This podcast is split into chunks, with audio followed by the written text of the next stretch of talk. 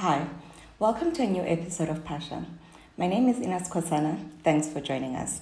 Today, we talk about bush crickets. Here are some of the sounds they make.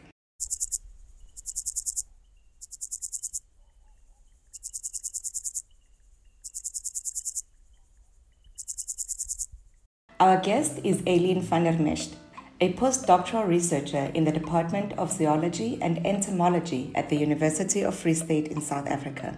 I picked her brain on her research relating to bush crickets.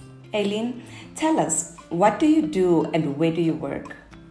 I'm currently employed as a postdoctoral research fellow at the Department of Zoology and Entomology at the University of the Free State in Bloemfontein. But um, my work actually started from when I was doing my master's at Stellenbosch University in the Conservation Ecology Department. And I started working on the ecoacoustics of bush crickets or katydids and what we're talking about here is actually stems from my PhD, which I also completed at Stellenbosch, where I looked at bush cricket diversity across a production landscape.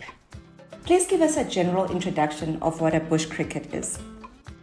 Bush crickets are very cool creatures because, firstly, the males produce species specific calls, which they use to attract female mates. So, by calling at night, because they're nocturnal, they use these calls uh, in the landscape to attract the potential mates.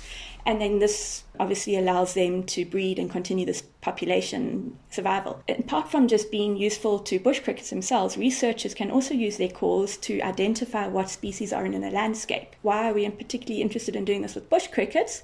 It's because they quite closely related to grasshoppers, and we know that grasshoppers are good indicators of habitat quality. We wanted to use their calls across the landscape to see how landscape transformation in a production landscape where you've got plantation forestry alongside grasslands and indigenous forests, how this habitat transformation impacts the greater distribution of bush crickets in the landscape by listening to them and not catching them.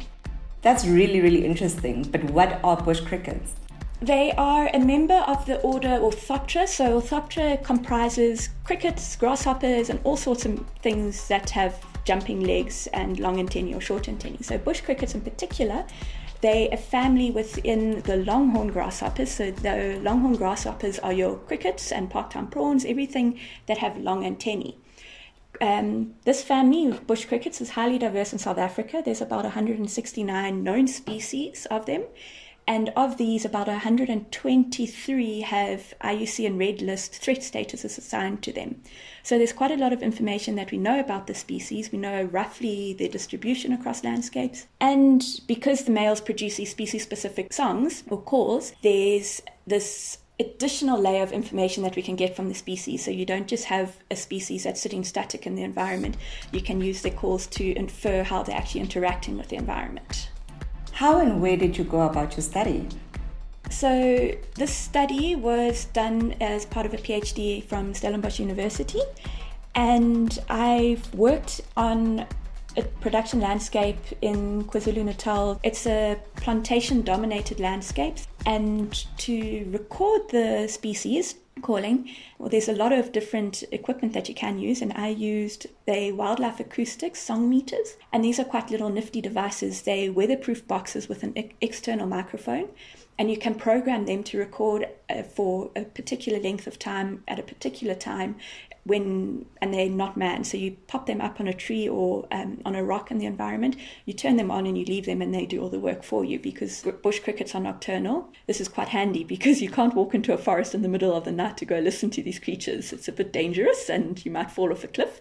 So that's what I did. I recorded for five minutes every second hour from seven o'clock in the evening to five o'clock in the morning, four nights at a site, and then I moved them around different habitat types for about six weeks.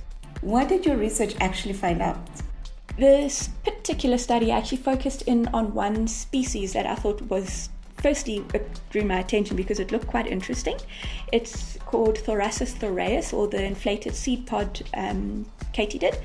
And an insect has a head, a thorax, and an abdomen to use basic terms. And this particular species, thorax, is it blows up like it's inflated like a balloon. That's why it's called the seed pod katydid. And it reaches right to the end of its abdomen, and this forms a cavity with under which its tegmina or its wings sit, and when it rubs its wings together to produce its call, this call is amplified by this balloon structure or this expanded pronotum or thorax, and it calls over a greater distance. So, because I thought this species was quite interesting, I delved down into it a little bit more and then came across its IUCN Red List threat status, and it was considered or it is considered to be critically endangered.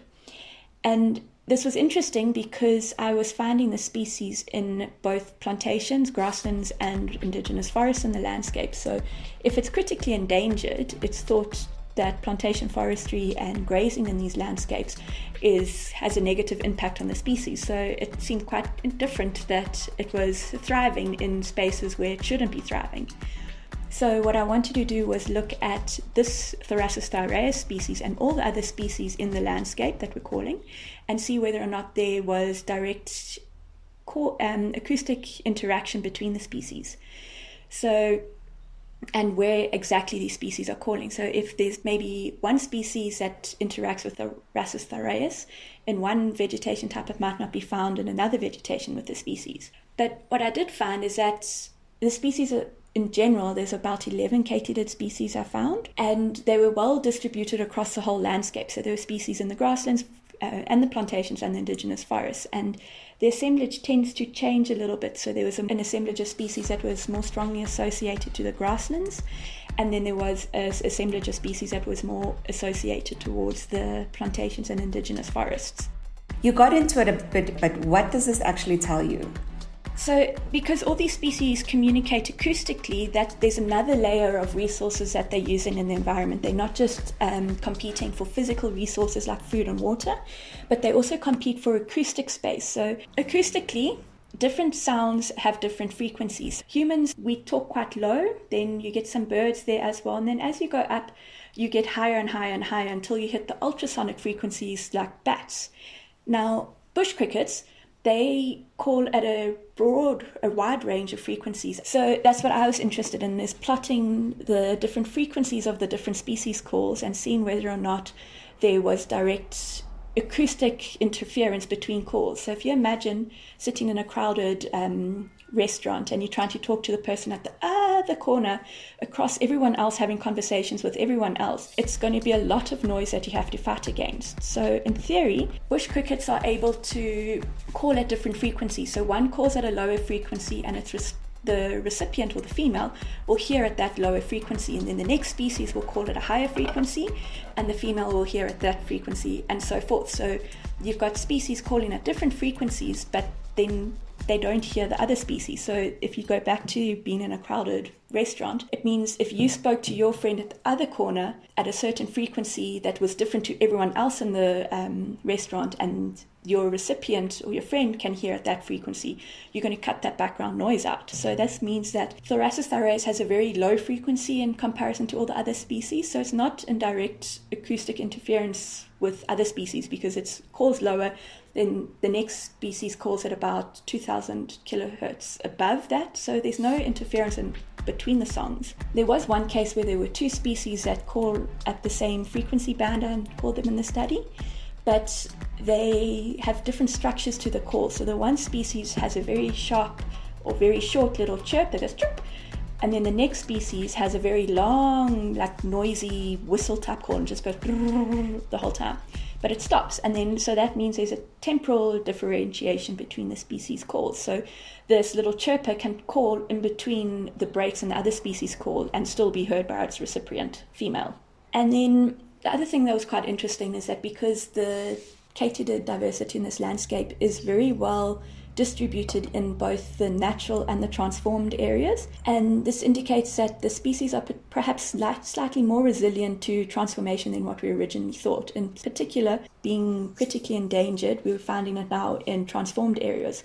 So it's likely that its assessment on the IUCN Red List isn't as accurate as it could be, and it could possibly be lower but this would require more study and further understanding of the species.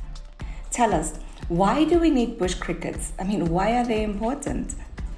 You can ask if what why does anything matter, and in particular with insects and biodiversity, there's so much that we don't know. So if we go out today and cut down a tree, you don't know what species live in that tree or whether or not that species only lives in that particular tree. So we can't know everything that there is to know, but it's good to have a better understanding of the baseline biodiversity in the areas that we're working in.